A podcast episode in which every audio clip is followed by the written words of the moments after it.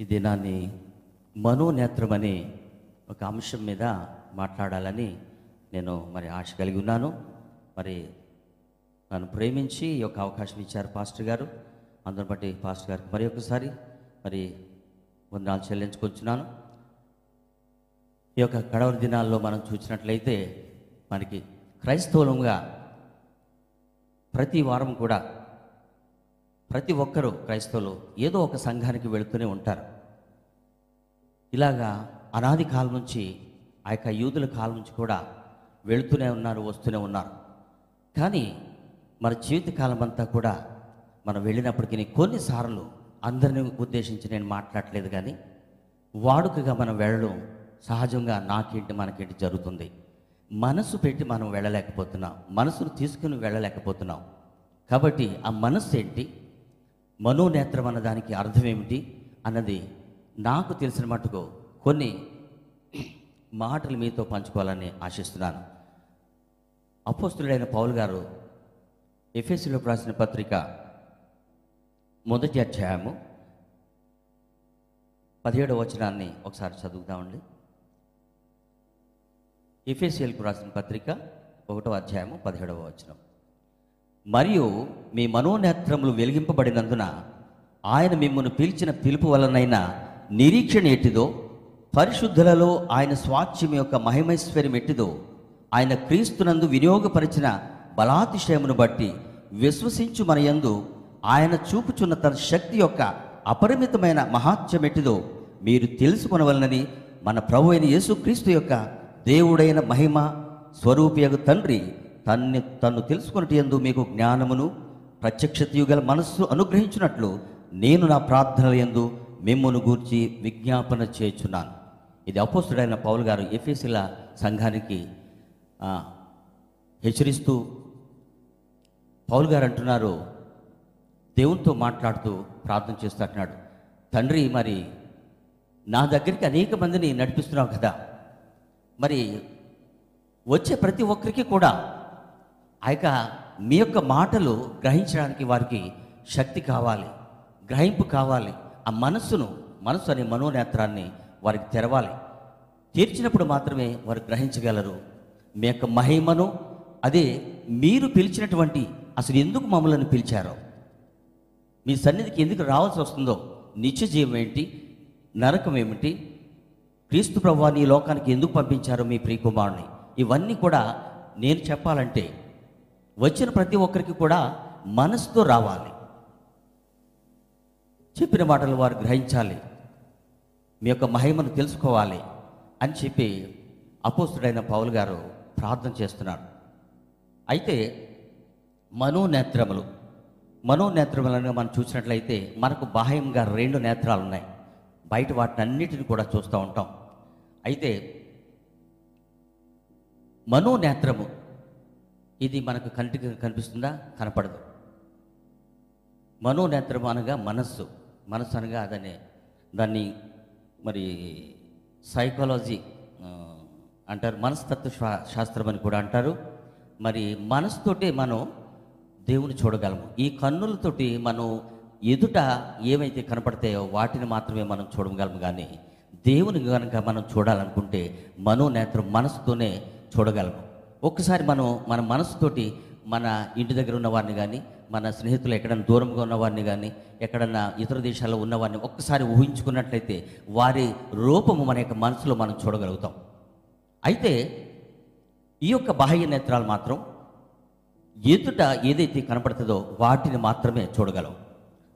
దానికి దీనికి తేడా ఏంటంటే దేవుని తెలుసుకోవాలంటే దేవుడు కనిపించడు. కనిపించేవాడా? కాదు. ఆయన అర్థమయ్యేవాడు. మనసుతో అర్థం చేసుకోవాలి ఆయన. మనసు పెట్టి ఆయన మీద దృష్టి పెట్టినప్పుడు మాత్రమే దేవుని మనం కనుగొనగలం. అందుకని ఈ పౌలు గారు మనోనేత్రము గురించి మనసు గురించి ఆయన దగ్గరికి వచ్చే ప్రతి ఒక్కరు కూడా విని వెళ్ళిపోవడం కాదు. దేవుని యొక్క జ్ఞానాన్ని మహిమైశ్వర్యాన్ని ఆయన పిలుపు యొక్క ఉద్దేశం ఏమిటి ఇవన్నీ కూడా తెలుసుకుని ఆయన మన కొరకు ఏదైతే ఏర్పాటు చేసినాడో పరలోక రాజ్యము ఆ రాజ్యానికి సిద్ధపాటును గురించి చెప్పాలని చెప్పాలంటే రావడం వెళ్ళి వెళ్ళిపోవడం. ఇలా అనాది కాలం నుంచి వస్తూనే ఉంటుంది. కాబట్టి అలా కాకుండా ప్రతి ఒక్కరి యొక్క మనస్సును వెలిగింప చేయాలని దేవునికి ప్రార్థన చేస్తున్నాడు. నిజంగా ఈ దినాన్ని మనం చూసినట్లయితే అందరినీ ఉద్దేశించి కాదు కానీ సేవకులు అనేక మంది మరి ప్రార్థనలు అయితే చేస్తున్నారు కానీ వాళ్ళ దగ్గరికి వచ్చేవాళ్ళు నిజంగా మనసుతోటి వస్తున్నారా? దేవుని యొక్క మాటలను గ్రహిస్తున్నారా? వారి యొక్క జీవితాలను సరి చేసుకుంటున్నారా? అని గ్రహించి ఆలోచించి పరిశీలించేది బహు చాలా తక్కువ మంది మాత్రమే. అయితే కన్నులు కన్నులు కన్నులో ఉన్నటువంటి స్వభావం ఏమిటంటే ఎదుట ఉన్న వాటిని మాత్రం చూడగలవు అంతే. ఒక ఎగ్జాంపుల్ చెప్తాను ఏంటంటే ఈ కన్నులకి అంకెలు తెలుసు అర్థాలు బొమ్మలు తెలుసు రంగులు తెలుసు రూపాలు తెలుసు.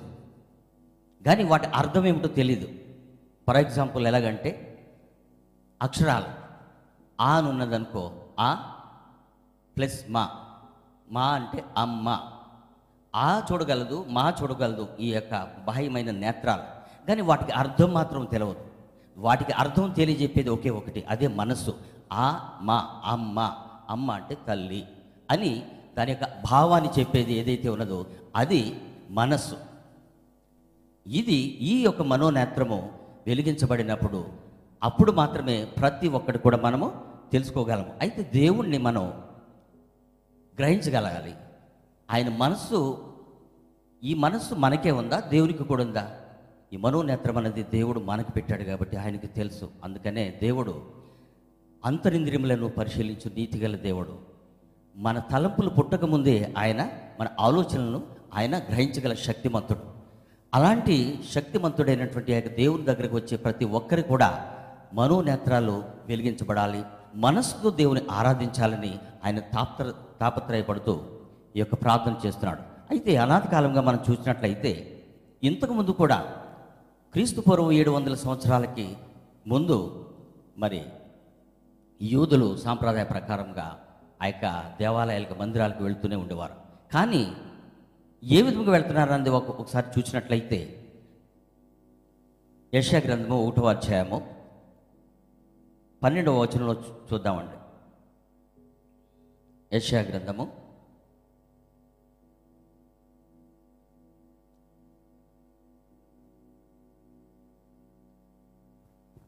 ఒకటో అధ్యాయము.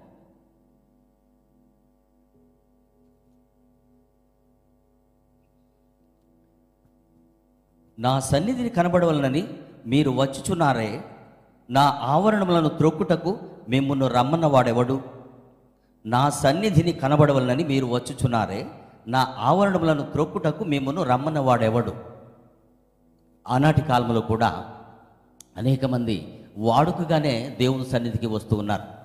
తప్ప మరి నిజముగా దేవుని మనసును ఎరగడానికి అసలు మన దేవుని దగ్గరికి వచ్చామంటే అసలు ఎందుకు వెళ్తాం తెలుసా మనం దేవుని సన్నిధికి?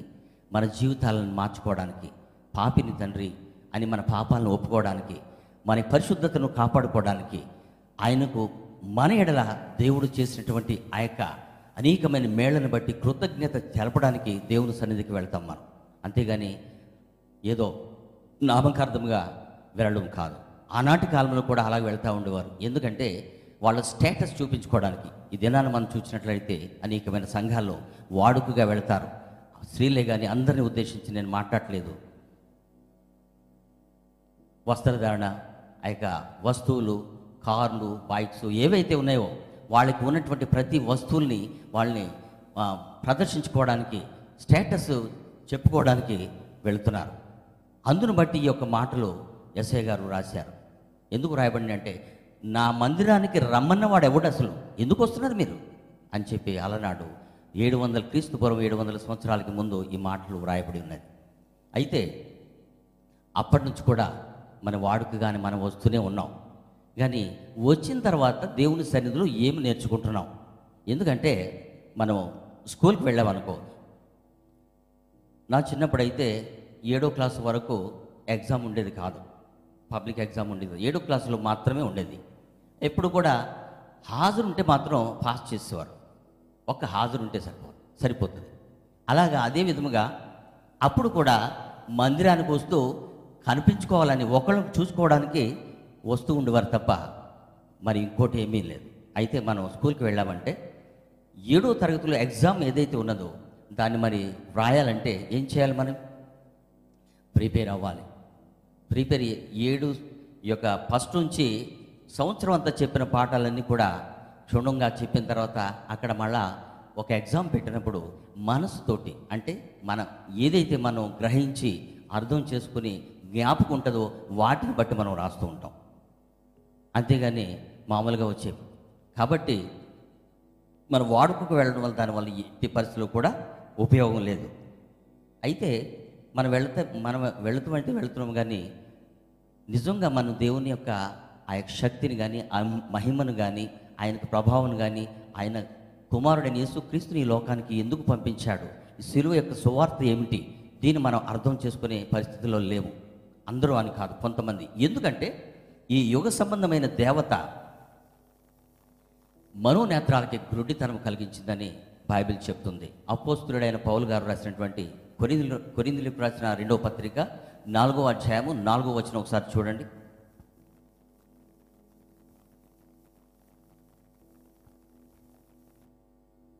అపోస్తుడైన పౌల్ గారు కొరిందులకు రాసిన రెండవ పత్రిక నాలుగో అధ్యాయము నాలుగో వచనం.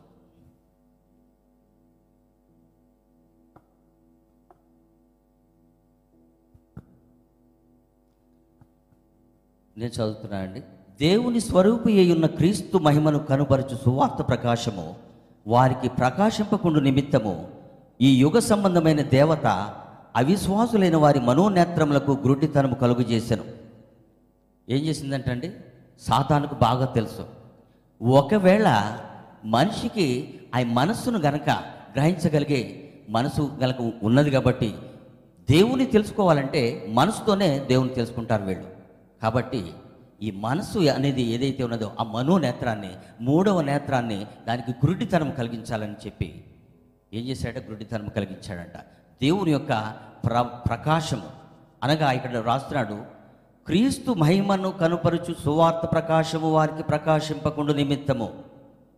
వాక్యం చెప్పేటప్పుడు క్రీస్తుని గురించి చెప్తాం. యేసుప్రభు వారు ఎవరు? ఎందుకు వచ్చారు? ఈ లోకానికి ఎందుకు రావాల్సి వచ్చింది? ఆ శిలువను కూర్చిన సువార్త చెప్పినప్పుడు ఆ సువార్త ద్వారా అనేక మంది ఆ యొక్క ప్రవక్తలు చెప్పేటప్పుడు లేకపోతే శిష్యులు చెప్పినప్పుడు ఆ యొక్క క్రీస్తు ప్రభు యొక్క మాటల ద్వారా అనేక మంది ప్రభావితం అయిపోయి మారిపోతారని చెప్పి దేవునికి దగ్గర అయిపోతారని చెప్పి ఈ యొక్క సాతాను యుగ సంబంధమైన దేవత ఏం చేసిందంట? మన మనోనేత్రాలకి గురుడితనం కలిగించిందంట. కాబట్టి వెళతాం చూస్తాం వింటాం. అన్నీ చేస్తాం కానీ గ్రహించలేకపోతాం. ఎన్నో సంవత్సరాల నుంచి మనం వెళ్తాం వస్తూనే ఉంటున్నాం కానీ ఆ యొక్క మనసుతోటి మనం గ్రహించలేకపోతే విని విడిచిపెట్టేస్తున్నాం.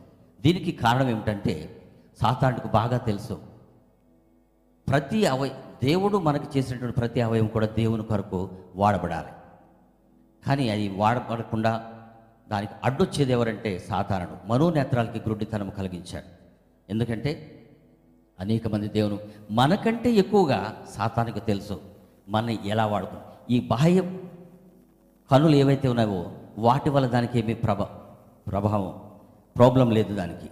ఎందుకంటే ఒకవేళ కళ్ళు సరిగ్గా కనపట్లేదు అనుకో మనం కళ్ళజోడు చేసుకుంటాం అది కాదు.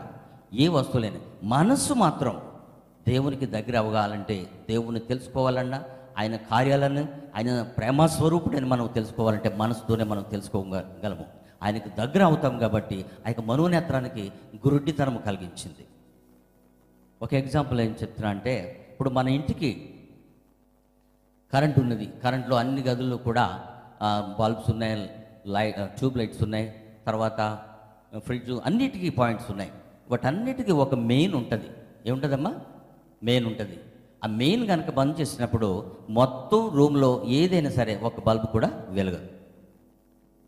అలాగే ఇంటికి మెయిన్ ఎలాంటిదో ఒంటికి మెయిన్ అనే అయినటువంటి ఈ యొక్క మనస్సును వాడు దాన్ని మెయిన్ ఆఫ్ చేశాడు. ఎంతకాలం మనం వచ్చినప్పటికీ మెయిన్ ఆఫ్ చేసుకుని దేవుని సన్నిధికి వచ్చామనుకో దానివల్ల నాకు కానీ మనకు కానీ ఏ విధమైన ఉపయోగం ఉండదు. ఎందుకంటే మన యొక్క శరీరంలో ఏ అవయవాలు దేవుడైతే మనం దేవుని పని కొరకు వాడబడాలని ఆయన నిర్మించాడు అందుకనే ఎంతకాలం వెళ్ళినా దేవుని సన్నిధికి వెళ్ళాలంటే కాళ్ళు ఇష్టపడవు చేతులు పనిచేయవు మనసు ఇష్టపడదు. ఎంతో లేట్గా ఆలస్యంగా నిర్లక్ష్యంగా దేవుని సన్నిధికి వెళ్తూ ఉంటాం. దీని కారణం ఏమిటంటే మనసుతో మనం దేవుని సన్నిధికి రాలేకపోతున్నాం. ఎలాగైతే ఇంటికి మెయిన్ దాన్ని ఆపినప్పుడు ఏది కూడా బల్బు వెలగదు. అలాగే ఒంటికి మనిషి యొక్క మనిషిని నడిపించే శక్తి ఏదైనా ఉన్నదంటే మనసే మనస్సుతోటే మనం అనేకమైన కార్యాలు చేస్తాం. పలానా చోటకు వెళ్ళాలన్నా పలానా పని చేయాలన్నా ఏది చేయాలన్నా ముందు మనసులో మనం తలస్తాం. తలంచిన తర్వాత దాన్ని కార్యరూపం చేస్తాం. అలాగే దేవుని సన్నిధికి వెళ్ళాలంటే మనస్సు సరిగా పెట్టుకుని వెళ్ళినప్పుడు మాత్రమే దేవుని గ్రహించగలం. అయితే ఇహ సంబంధమైన ప్రతిదీ కూడా మనము చేసుకోగలం. కానీ దేవుని సన్నిధికి వచ్చేటప్పటికి లేకపోతే బైబిల్ చదవాలన్నా ప్రార్థన చేయాలన్నా ఏది చేయాలన్నా ఏమొస్తుందమ్మా? నిద్ర వచ్చేస్తుంది. బైబిల్ చదివేటప్పటికి ఏమొస్తుంది? నిద్ర వస్తుంది. మరి అన్నం తినేటప్పుడు వస్తుందా? చేపల కూరతో మనం అన్నం తిన్నాం అనుకో సపోజ్ చెప్తున్నాం చాలా జాగ్రత్తగా తింటాం.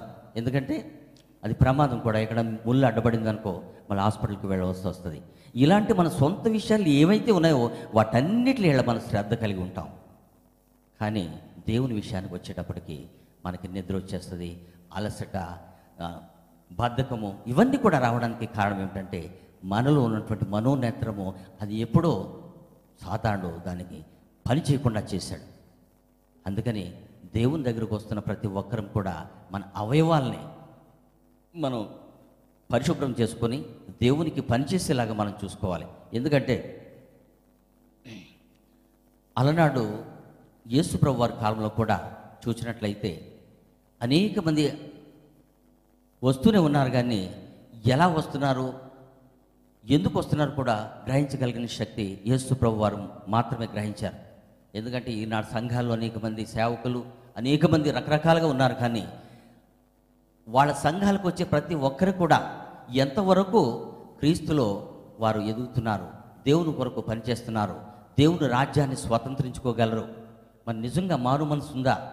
మరి నిజంగా మనం మారు మనసు పొందినట్లయితే ప్రతి ఏదైతే చెడ్డ కార్యాలు ఉన్నాయో చూడండి అబద్ధము కానీ లేకపోతే దొంగతనము కానీ వ్యభిచారము కానీ మోసము కానీ ఇవన్నీ కూడా మనం వదిలేయాలి.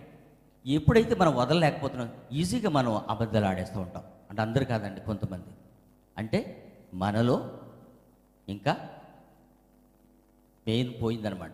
మెయిన్ స్విచ్ ఆఫ్ చేసాడు సాధారణ. అందుకనే వెళుతూనే ఉంటాం చర్చిలకి ఉపవాస గుడికి వెళ్తాం. ప్రార్థనలకు వెళ్తాం అనేకమైన మెసేజ్లు వింటూ ఉంటాం జీవితాంతం వింటూ ఉంటాం. కానీ మనలో మార్పు రావట్లేదు. అబద్ధాలు ఆడలేకుండా ఉండలేకపోతున్నాం.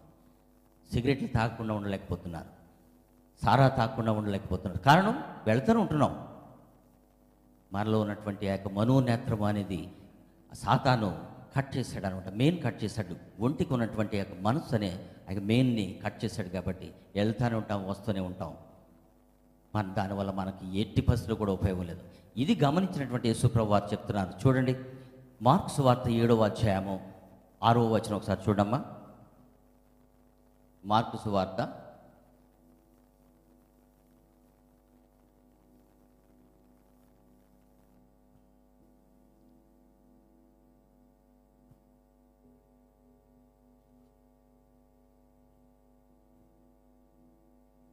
ఆరో వచనం. యేసుప్రభు వారు ఆ యొక్క సన్నిధికి వచ్చే ప్రతి ఒక్కరిని ఉద్దేశించి చెప్తున్నటువంటి మాటలు. ఈ ప్రజలు పెదవులతో నన్ను ఘనపరచుదురు కానీ వారి హృదయం నాకు దూరముగా ఉన్నది. ఏంటండి? మనం వెళ్తూ ఉంటాం కదా మన హృదయాన్ని తీసుకెళ్ళకుండా మన దేవుని సన్నిధికి ఎలాగ వెళ్తున్నాం? ఎవరు గ్రహించారు ఇది? రక్షకుడు అయినటువంటి యేసు ప్రభువారు ఆయన గ్రహించారు. వీళ్ళు పెదవులతో స్తుతిస్తున్నారు కానీ వారి హృదయం నాకు దూరముగా ఉన్నది. చాలా బాధకరమైన హృదయము మనస్సు మనోనేత్రము హృదయము. ఈ మూడు కూడా ఒకటే. మరి హృదయం లేకుండా మనసు లేకుండా దేవుని సన్నిధికి వచ్చి ఒట్టిగా వచ్చి వెళ్ళిపోతుంటే దానివల్ల ఏమైనా ఉపయోగం ఉందా?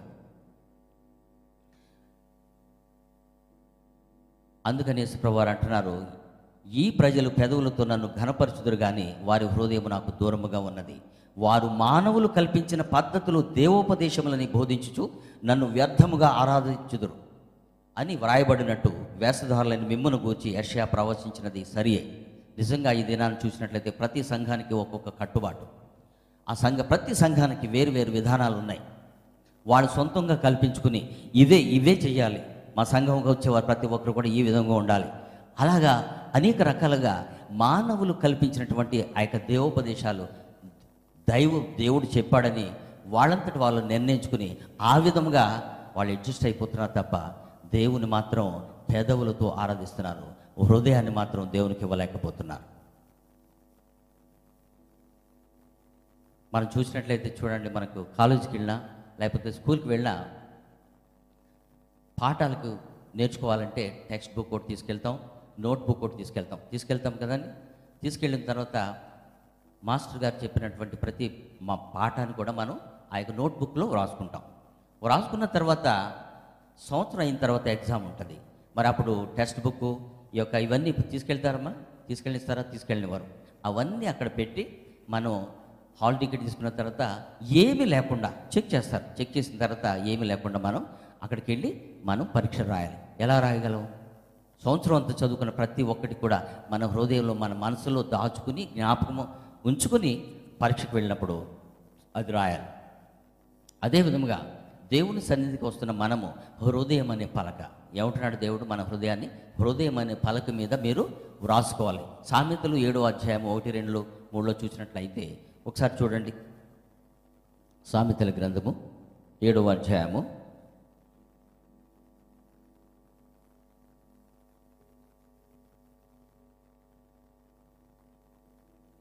ఒకటి రెండు. నా ఆజ్ఞలను నీ యొద్ద దాచిపెట్టుకొను. నా కుమారుడా నా మాటలను మనస్సును నుంచుకొనుము. నా మాటలను మనస్సును నుంచుకొనుము.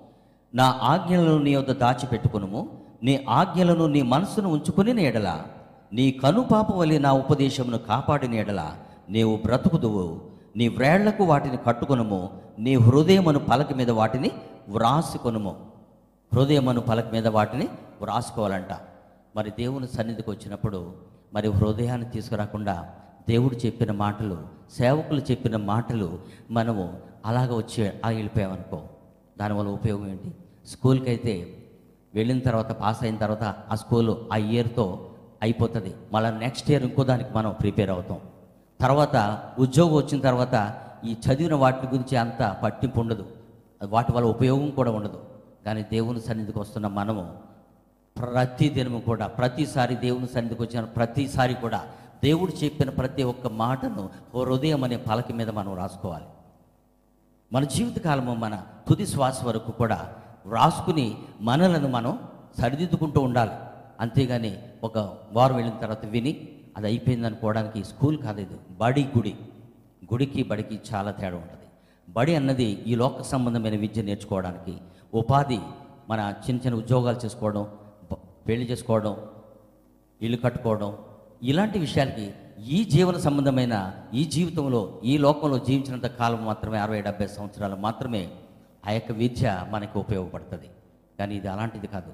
మనిషి మరణించిన తర్వాత మరణము తర్వాత ఏదైతే శాశ్వతమైన జీవితం ఉన్నదో నిత్య జీవానికి ఆ నిత్య జీవానికి వెళ్ళాలంటే మన హృదయాన్ని దేవుని దగ్గరికి వెళ్ళినప్పుడు ఖచ్చితంగా తీసుకెళ్ళాలి.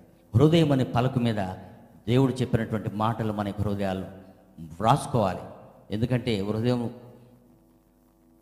స్కూల్లో పిల్లవాడు వెళ్తున్నాడు అనుకో పలక పలక తీసుకెళ్ళకుండా ఏ నోట్బుక్ తీసుకెళ్ళలేదు ఏమీ తీసుకెళ్ళలేదు పెన్ను కూడా తీసుకెళ్ళలేదు ఏమి తీసుకెళ్ళకుండా వెళ్ళి దేని మీద రాశాడండి? టీచర్ గారు చెప్పారనుకో నోట్బుక్ తీసుకెళ్ళలేదు పెన్ తీసుకెళ్ళలేదు ఏం తీసుకెళ్ళలేదు ఉట్టరాని వెళ్ళి వచ్చేసామనుకో దానివల్ల మనం ఎవరికన్నా ఉపయోగం ఉంటుందా? అదే విధంగా దేవుని సన్నిధికి వస్తున్న మనం హృదయం అనే పలకను మనం తీసుకెళ్ళకుండా ఏదో వెళ్ళి కూర్చుని వచ్చేస్తున్నాం అనుకో మన జీవితకాలము వెళ్ళిన దానివల్ల మాత్రం ఎట్టి పరిస్థితులు కూడా ఉపయోగం ఉండదు. అయితే హృదయం అనే పలకను తీసుకెళ్ళకుండా దేవుని సన్నిధికి వెళ్తూ మన జీవితకాలం ఉన్నా సరే వెళ్ళినా సరే దానివల్ల ఉపయోగం లేదు. ఇదేనా అని మనం మనకంటూ ఒక నిరీక్షణ ఉన్నది. యేసుక్రీస్తుని అంగీకరించిన మనకందరికీ కూడా ఈ ఏదైతే మరణము తర్వాత శాశ్వతమైన జీవితం ఉన్నదో దానిని మనం సంపాదించుకోవాలని వెళ్తున్నాం దేవునికి. ఎందుకంటే ఈ లోక సంబంధమైన ప్రతిది కూడా ఎలాంటి రోగం వచ్చినప్పటికీ మనిషిని మరణము వరకు మాత్రమే మనం వేధిస్తుంది. ఎలాంటి రోగమైనా సరే మరణించిన తర్వాత మన మీద అది ఏలుబడి శరీరం మీద ఏలుబడి చేయదు. కానీ ఒక్కటి మాత్రం చేస్తుంది. మరణము తర్వాత మన పాపము ఏదైతే ఉన్నదో ఆ పాపము మాత్రం మనలను విడిచిపెట్టదు. అందుకని అంటున్నాడు మనము ఈ యొక్క శరీరంలో ఉన్నప్పుడు మాత్రమే ఆత్మ ఈ శరీరంలో ఉన్నప్పుడు మాత్రం అంగీకరించడానికి దేవుని యొక్క మాటలు వినడానికి మన యొక్క జీవితాలను సరిదిద్దుకోవడానికి ఇవన్నీ కూడా ఈ యొక్క ఆత్మీయ శరీరంలో ఉన్నప్పుడు మాత్రమే ఉపయోగపడుతుంది. ఒక్కసారి కన్ను మూసామంటే విత్ ఒక్క క్షణంలో మరి రెండు మాత్రం కరెక్ట్గా మన కొరకు వేసి ఉంటాయి. ఒకటి పాతాళము ఒకటి పరదేశ్. కాబట్టి యేసుక్రీస్తు దేవుని కుమారుడని నమ్మి బాప్తిసం పొంది ఆయన ద్వారా మనకు నిత్య జీవం ఉన్నది అని మనం గ్రహించిన ప్రతి ఒక్కరం కూడా మన హృదయాలను సరిదిద్దుకోవాలి. మనసు లేకుండా మందిరానికి వెళ్ళకూడదు. అందుకనే దీన్ని అంటారు మనిషి వెళ్ళే మందిరానికి మనసు వెళుతుందా? అని ఒకసారి మనం మనల్ని మనం పరిశీలన చేసుకోవాలి. మనకంటూ ఒక నిరీక్షణ దేవుడిచ్చాడు. లోకంలో అనేక మందికి లేనటువంటి ఒక గొప్ప నిరీక్షణ మనకిచ్చాడు కాబట్టి ప్రతి ఒక్కరం కూడా ఎక్కడికి వెళ్ళినప్పటికీ మన జీవితకాలం అంతా మన బిడ్డలకు మన పిల్లల పిల్లలకు దేవుని యొక్క మాటలు నేర్పించాలి.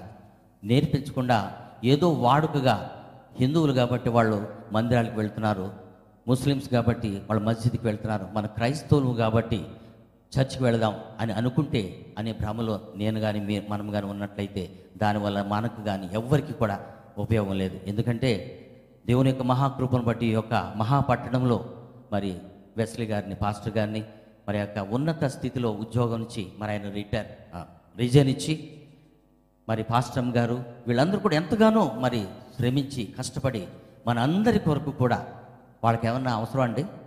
మనం పరలోకం వెళ్ళడం వల్ల వాళ్ళకి ఏమైనా ఉపయోగం ఉందా? లేదు. కానీ ఒక్కటి మాత్రం ఈ లోకం శాశ్వతము కాదని శాశ్వతమైనది స్థిరమైనది నిత్యజీవం అని వాళ్ళు గ్రహించి ఆ యొక్క ఉద్యోగాన్ని రిజైన్ ఇచ్చి ఉన్నత పదవి దేవుని యొక్క ఉన్నత పిలుపును ఆయన వాళ్ళు అంగీకరించారు. అదే పిలుపు నీకు నాకు మనందరికీ కూడా దేవుడు మనల్ని పిలిచాడు. పిలిచాడు కాబట్టి ఆ పిలుపు అసలు ఎందుకు పిలిచాడు యేసు ప్రభువారు? దేవుడు మనల్ని ఎందుకు పిలిచాడని మనం ఒక్కసారి గ్రహించినట్లయితే చీకటిలో ఉండి ఆశ్చర్యకరమైన తన వెలుగులోనికి పిలుచువాని గుణాతిశయములను ప్రచురము చేయ నిమిత్తము ఏర్పరచబడిన వంశమును రాజులైన యాజక సమూహమును పరిశుద్ధ జనమును దేవుని సొత్తైన ప్రజలునై ఉన్నాం. ఏం చేయాలంటే మనం చీకటి అనగా పాపం నాకు సాదృశ్యం ఆ పాపం అనే చీకటిలోంచి దేవుని యొక్క మహాకృపను బట్టి నిన్ను నన్ను మనల్ని అందరినీ కూడా పిలిచాడు. ఈ లోకం నుంచి మనల్ని ఏర్పాటు చేశాడు. చేసుకున్న తర్వాత ఆయన గుణాతిశయములను ప్రచురము చేయ నిమిత్తము. ఏర్పరచబడిన వంశము. మనం ఎంతసేపు మన వంశం మంచిది కాదు మనకు కులం మంచిది కాదు చిన్నకు తక్కువ కులంలో ఉన్నాము సంపాదన లేదు దేని గురించి మనం ఆలోచిస్తాం? కానీ దేవుడు మనకు చెప్తున్నాడు ఏర్పరచబడిన వంశమును రాజులైన యాజక సమూహమును పరిశుద్ధ జనమును దేవుని సొత్తైన ప్రజలమై ఉన్నాం.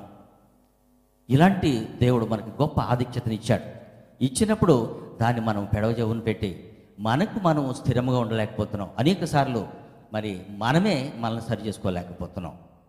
నిజంగా దేవుని సన్నిధికి వస్తున్న మనము మనసుతో వచ్చినట్లయితే ప్రతి దినము కూడా దేవుని సన్నిధిలో ప్రార్థించినట్లయితే ఒక సంఘర్షణ అనేది మన యొక్క హృదయంలో ఉండాలి. ఆ సంఘర్షణ కనుక క్రైస్తవునికి లేదనుకో దానివల్ల ఏమీ ఉపయోగం ఉండదు. సంఘర్షణ అంటే నేను పొరపాటుని ఒక మనిషిని కోపంతో ఏదో ఒక మాట తోలనాడు ఒక మాట అన్నాను. వెంటనే హృదయంలో ఒక గద్దింపు వస్తుంది ఏమొస్తుంది తెలుసా? నీవు క్రైస్తవుడు క్రీస్తుని అంగీకరించి క్రైస్తవుడుగా చెప్పబడుతూ పిలువబడుతూ నువ్వు ఎందుకు అలా దూషించావని ఒక సంఘర్షణ వస్తుంది. అప్పుడు మన దేవుని సన్నిధిలో మనం ప్రార్థన చేసుకోవాలి. అందుకనే శరీరానికి ఆత్మకి చాలా వ్యతిరేకం ఉన్నది. రోమిలకు రాసిన పత్రిక ఎనిమిదవ అధ్యాయం చూడండి. అపోస్తులైన పౌల్ గారు రోమా సంఘానికి వ్రాస్తూ ఎనిమిదవ అధ్యాయము ఐదో వచనం ఒకసారి చదువుదామండి. నేను చదువుతాను. శరీరానుసారులు శరీర విషయముల మీద మనసునుంతురు ఆత్మానుసారులు ఆత్మ విషయముల మీద మనసునుంతురు మనం ఒకప్పుడు శరీరానుసారులుగా ఉన్నాం. ఎప్పుడైతే దేవుని నమ్ముకున్నామో ఈ ఆత్మ అందుకని యేసుప్రభు వారు అంటారు ఆత్మయే జీవింప చేయనిది శరీరము కేవలము నిష్ప్రయోజనము. నేను చెప్పు మాటలు ఆత్మయు జీవమునై ఉన్నది. యేసుప్రభు వారు రావడానే ఆత్మలను రక్షించడానికి వచ్చారు. ఈ శరీర సంబంధమైన రక్షణ కాదు. ఈ శరీర సంబంధమైన రక్షణను డిఫెన్స్ ఉంటుంది. ఆ డిఫెన్స్ వారు మన దేశ భద్రత కొరకు వాళ్ళు పాటుపడుతూ ఉంటారు. కానీ యేసుప్రభు వారు ప్రజలందరికీ కలుగుబోవు మహా సంతోషకరమైన శుభవర్తమానము నేడు నేను మీకు తెలియజేయచ్చున్నాను దావీదు పట్టణమందు రక్షకుడు మీ కొరకు పుట్టి ఉన్నాడు. రక్షకుడు. దేన్ని రక్షించడానికి? ఎక్కడన్నా నీటిలో మునిగిపోతున్నానుకో ఏదైనా ప్రమాదం వచ్చినప్పుడు ఏమని కేకలేస్తారమ్మా రక్షించండి రక్షించండి అంటారు. అంటే ఈ శరీర సంబంధంగా రక్షణ. మరి యేసుప్రభు వారు రక్షకుడు మీ కొరకు పుట్టినాడు. అదేం రక్షించడానికి వచ్చాడు ఆయన? ఆత్మలను రక్షించడానికి. ఈ ఆత్మకి చావు లేదు. ఈ ఆత్మ మనిషి యొక్క శరీరాన్ని వదిలిన తర్వాత రెండు సిద్ధము ఉంటుంది. ఒక నిత్య జీవము ఒకటి నిత్య నరకము. నిత్య నరకము దేవుడు సాతాను కొరకు సిద్ధపరిచాడు. తను పిల్లలుగా ఉన్నటువంటి మన కొరకు నిత్య జీవాన్ని ఆయన సిద్ధపరిచేసి కానీ సాతాను యొక్క వలలో అనేక మంది మనము దేవునికి దూరం అయిపోతూ సాతాను బంధకాల్లో చిక్కుబడి ఆ యొక్క పాతాళ దేవుడు చూడలేక తన ప్రియకుమారుని ఈ లోకానికి పంపించాడు. యేసుప్రభు వారి యొక్క ఆ యొక్క ఉన్నత పదవి దేవునితో సమానముగా ఉంటూ విడిచిపెట్టకూడని భాగ్యమని ఎంచుకునగా రిక్తునిగా దాసునిగా ఈ లోకానికి భూమి మీదకి వచ్చాడు. ఫిలిపిలకు రాసిన పత్రిక ఐదో అధ్యాయంలో ఉంటుంది. వచ్చి తండ్రి చిత్తాన్ని నెరవేర్చాడు. నెరవేర్ అందును బట్టి పరలోకమందే కానీ భూమి మీదే కానీ భూమి కింద పాతాళమందే కానీ సర్వాధికారము యేసు ప్రభు వారికి ఇవ్వబడింది. అందుకని ఆయన చెప్తున్నాడు నేనే మార్గము సత్యమును జీవమునే ఉన్నాను. నా ద్వారానే తప్ప ఎవడను తండ్రి యొద్దకు రాడు అని ఒక అభయాన్ని దేవుడు మనకి ఇచ్చాడు యేసు ప్రభు వారు ఇచ్చారు నేను వెళ్ళి మీ కొరకు నివాసములు సిద్ధము చేసి చేసేదను. నేనుండు స్థలములో మీరును ఉండులాగున దేవునితో తండ్రితో ఉండాలని ఆయన ఒక ప్రణాళికను ఏర్పాటు చేసి రిక్తినిగా దాసునిగా ఈ లోకానికి వచ్చి శిలువ మరణాన్ని భరించి రక్తము చెందించి మరణము చేయించి తిరిగి లేచి మనకు ఒక అభయం ఇచ్చాడు. మంది ఈ లోకము కాదు. మీరు ఈ లోక సంబంధులు కాదు. ఈ లోకం నుంచి మిమ్మలను ప్రత్యేకింపజేసి ఉన్నాను. అందును బట్టి లోకం మిమ్మను ద్వేషించునని యేసుప్రభు చెప్పారు. చెప్పినప్పుడు మరి విన్నాం. విని బాప్తిసం పొందాం. మారు మనసు పొందాం. అని చెప్పుకుంటున్నాం. మా మనస్సు మారి రూపాంతరం చెందాలి. ఏం చెందాలమ్మా? రూపాంతరం. ఎప్పుడైతే మారు మనసు మనసు మారిందనుకో ఇంకా అక్కడ నుంచి పాత జీవిత పాత రోత జీవితాలన్నింటిని కూడా విడిచిపెట్టాలి. అదే బైబిల్ చెప్తుంది. యేసుప్రభా చెప్పారు. క్రీస్తు యేసుకు కలిగిన మనసును మీరును కలిగి ఉండమంట. ఎలాంటి మనసు కలిగి ఉండాలి? క్రీస్తు యేసుకు కలిగిన మనసు. ఆయన మనసు ఏంటి నిజంగా ఆయన మరి ఆయన్ని దూషిస్తూ ఆయన పిడిగుద్దులు గుద్దుతో మరి కొరడాల కొరడాలతో కొట్టుతూ వీధుల గుండా ఇరుషుల వీధుల గుండా తీసుకెళ్ళిపోతున్నప్పుడు ఒక పన్నెత్తు మాట అయినా మాట్లాడలేదు. సహనము ఓర్పు తగ్గింపు ఇవన్నీ కూడా యేసు ప్రభు ఒక మాదిరిని చూపించున్నాడు. ఆ మాదిరి కలిగి మనం ఉండాలి. ఆ మాదిరి లేకపోతే మనకంటూ ఒక నిరీక్షణ ఉంది. అందుకని పేతురు రాసిన మొదటి పత్రిక ఒకసారి చూద్దామండి.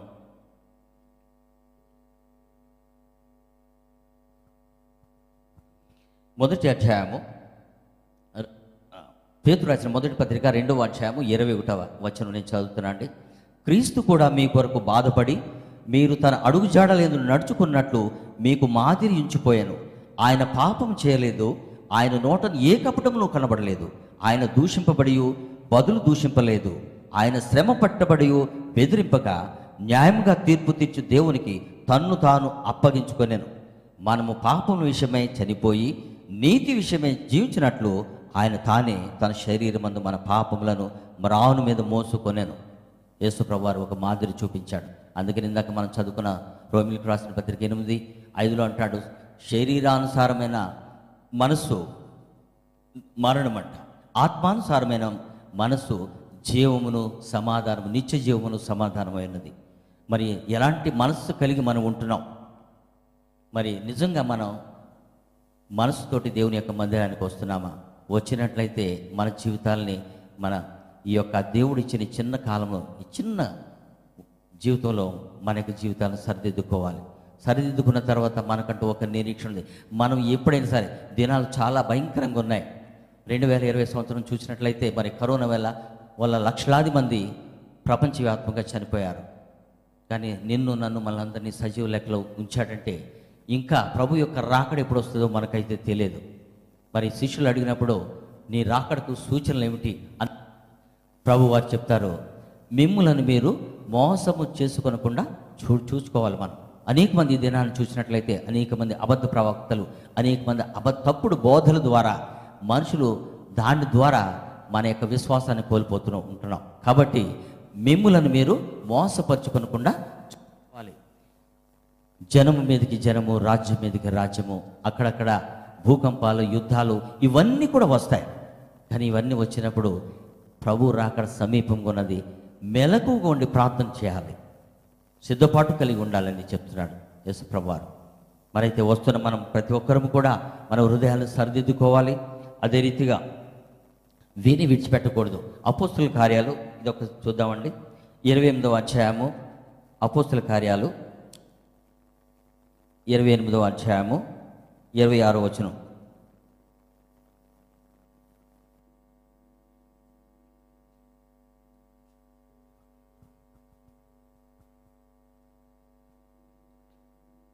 మీరు విరు విరుట మట్టుకు విందురు కానీ గ్రహింపని గ్రహింపరు చూచుట మట్టుకు చూతురు కానీ కానని కానరు.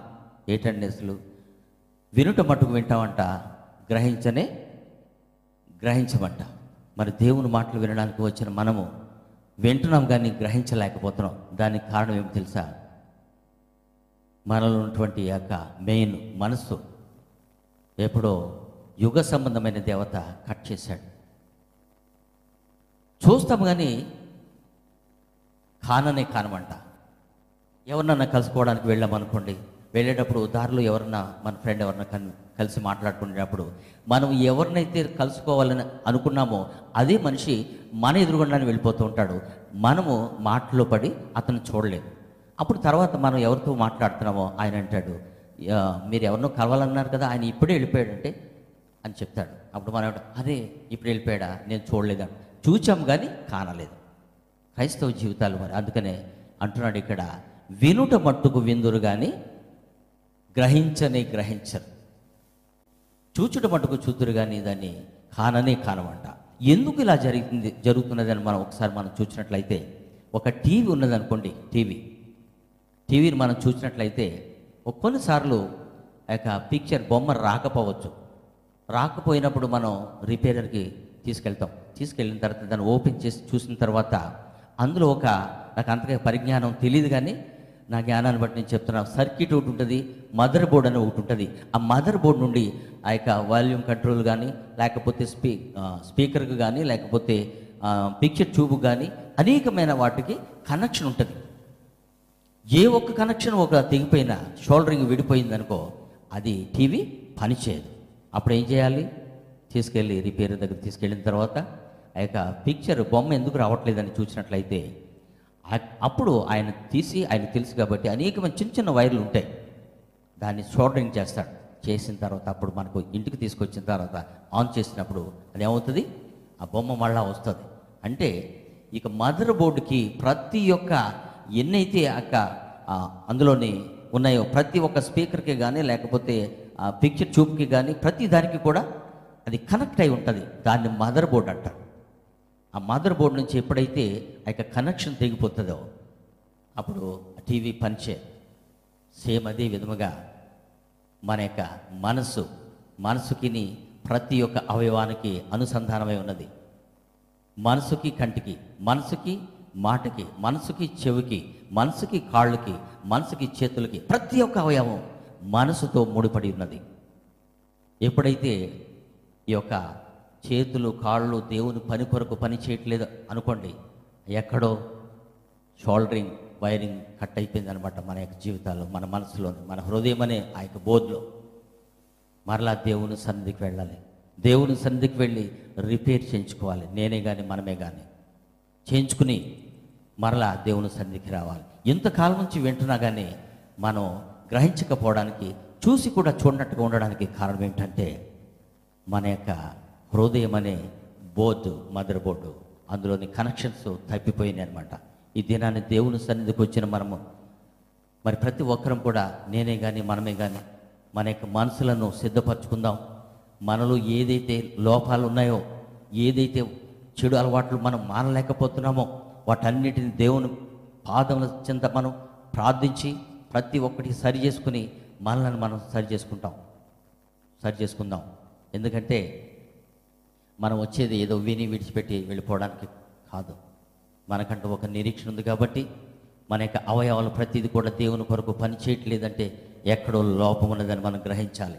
ప్రతి అవయవం కూడా దేవుని కొరకు పనిచేయాలి దేవుడు నిన్ను నన్ను మనల్ని సృష్టించాడు. ఆయన ఆత్మ నీలో నాలో మనలో ఉంది. మనము ఈ భూమి మీద ఉన్నంత కాలము దేవుని కొరకు పని చేయలేదనుకో మరి దేవుడు ఆయన రాజ్యానికి ఆయన పరలోకానికి ఎలా తీసుకెళ్తాడు? ఒక్కసారి ఆలోచించండి. దేవుడు ఒక కఠినమైన నిర్ణయాన్ని తీసుకున్నాడు. తన పిల్లలుగా చేసుకున్న మనలను ఒక నిత్య నరకానికి పంపించాలి కాల్చేయాలని అనుకుంటాడంటే మరి దేవుని దేవుని యొక్క మనసు మనిషిని బట్టి ఎంతగా బాధపడుతుందో ఒకసారి ఆలోచించండి. మనకు మన బిడ్డలను కొట్టగలమా? ఎక్కువ కొట్టలేము రక్తం వచ్చేలాగా కొట్టలేము. తర్వాత వాళ్ళకి ఏదైనా కాలినా ఏదైనా మనం సహించలేము దేవుని పిల్లలం దేవుని ఆత్మ నీలో నాలో సర్వ ప్రపంచమంతా ఎనిమిది వందల కోట్ల మందిలో దేవుని యొక్క ఆత్మ ఉన్నది. ఆ యొక్క తనరు తన్ను ఎందరు అంగీకరించారో వారందరికీ అని యేసు ప్రభుని అంగీకరించిన వారందరికీ కూడా తన దేవుని కుమారులు అనడానికి దేవుడు ఒక అనుగ్రహము అనుగ్రహించాడు. అలాంటి పిల్లల్ని మరి నరకంలో వేసేస్తున్నాడంటే దేవుని యొక్క మనస్సు ఎంత బాధపడి ఉంటుందో చూడండి. ఎంత బాధపడితే తన పిల్లల్ని స్వయంగా తీసుకెళ్ళి సాతాను కొరకు ఏర్పాటు చేసినటువంటి యొక్క నరకంలో వేస్తున్నాడంటే దేవుని యొక్క మనసు ఎంత గాయపడుతుందో. ఒక్కసారి మనం ఆలోచిద్దాం. ఈ దినాన్ని మనం ఈ రీతిగా మన సజీవ లెక్కలు ఉన్నామంటే దేవుని గురించి మనం ఏమన్నా చెప్పగలుగుతున్నామా? దేవుని యొక్క గుణాతిశయాలను మనం చెప్పగలుగుతున్నామా? యేసు ప్రభుని ఎందుకు నమ్ముకోవాలి? ఆయన ద్వారా ఎందుకు నమ్ముకున్నాం మనం? ఇతరులు ఎవరైనా మనల్ని అడిగారనుకో ఏ మాకు దేవుడు అంటూ లేరా? హిందూ దేశంలో చూసినట్లయితే మూడున్నర కోట్ల అప్పుడులే. ఎన్ని కోట్ల మంది దేవుళ్ళు దేవతలు ఉన్నారో తెలియదు కానీ మాకేమైనా దేవుళ్ళు తక్కువ? మీ దేవుడిని ఎందుకు నమ్ముకోవాలి? యేసుప్రభులో ఉన్నటువంటి ప్రత్యేకత ఏమిటని అడిగినప్పుడు యేసుప్రభు గురించి మనం చెప్పగలుగుతున్నామా? యేసుని ఎందుకు నమ్ముకోవాలి? ఆయన ద్వారా కలిగే ఉపయోగం ఏంటి? లాభాలు ఏంటి? ఆయన గుణాతిశయాలు ఏంటి? అందరి దేవుళ్ళగా కాదు. ఆయనలో ప్రత్యేకత ఉంది. నీ కొరకు నా కొరకు మనందరి కొరకు నరరూపిగా ఈ లోకానికి వచ్చి మరణం రక్తాన్ని చిందించాడు.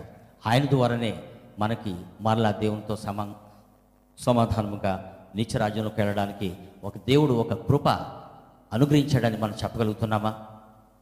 ఇవన్నీ కూడా మనంతట మనం ఆలోచించాలి. దేవుని సన్నిధికి వస్తున్న ప్రతి ఒక్కరం కూడా మన యొక్క మనసుకి హృదయం అనే పలక తీసుకురాకుండా దేవుని సన్నిధికి జీవితకాలము నేను మనం వచ్చిన ఏం ఉపయోగం లేదు. ఆ యొక్క మనస్సు అనే మదర్ బోర్డు ఒకవేళ ఎక్కడెక్కడ ఏ ఏ పరిస్థితులు ఆ యొక్క వైరింగ్ కట్ అయిపోయిందో దేవునికి అనుసంధానం లేకుండా మనం ఎంత ప్రార్థన చేసినా దేవునికి వినపడ వినపడ పోవడానికి కారణం ఏమిటంటే మనలో ఏదో లోపం ఉంది. నాలో మనలో ఏదో లోపం ఉన్నదన్నమాట. ఆ లోపాన్ని సర్దిద్దుకోవాలి. కాబట్టి ఈ నా మాటలు వింటున్న మీరందరూ కూడా నేను ఎవరిని ఉద్దేశించి నేను చెప్పట్లేదు. ప్రతి ఒక్కరూ కూడా మనకంటూ ఒక గురి ఒక నిరీక్షణ దేవుడు మనకి ఇచ్చాడు. దేవుని యొక్క మహాకృపను బట్టి ఈ యొక్క మహాపట్టణంలో మరి ఈ యొక్క చర్చ్ ద్వారా సహవాసం ద్వారా అనేక మంది ఆత్మలను రక్షించబడుతున్నాయి. అనేక మంది దేవుళ్ళలోకి వస్తున్నారు. అందులో నువ్వు నేను మనమందరం కూడా ఉన్నాం. అయితే ఈ చిన్న జీవితంలో అరవై డెబ్బై సంవత్సరాల చిన్న జీవితం ఇదే శాశ్వతం అనుకుని ఉన్నట్లయితే ఎప్పుడు భయంకరమైన దినాల్లో ఉన్నాం. మళ్ళా కరోనా తర్వాత స్ట్రెయిన్ అని ఇంకో మరో యొక్క క్రొత్త రోగం వచ్చిందంట వస్తూనే ఉన్నాయి. అనేక మంది దినానికి యాక్సిడెంట్ల ద్వారా రకరకాల భూకంపాల వల్ల రకరకాల కారణాల వల్ల మనిషి మరణిస్తున్నాడు. మన అంతము ఎప్పుడు వస్తుందో తెలియదు కాబట్టి మనందరం కూడా సిద్ధపాటు కలిగి మన యొక్క మనసులను సరి చేసుకుని దేవుని సన్నిధికి వస్తున్న నేను నువ్వు మనందరం కూడా సిద్ధపాటు కలిగి ఉండాలని దేవుని పేరట మన మనస్ఫూర్తిగా మనవి చేస్తున్నాను. దేవుడు కొద్ది మాటలు దీవించను గాక ఆమెన్.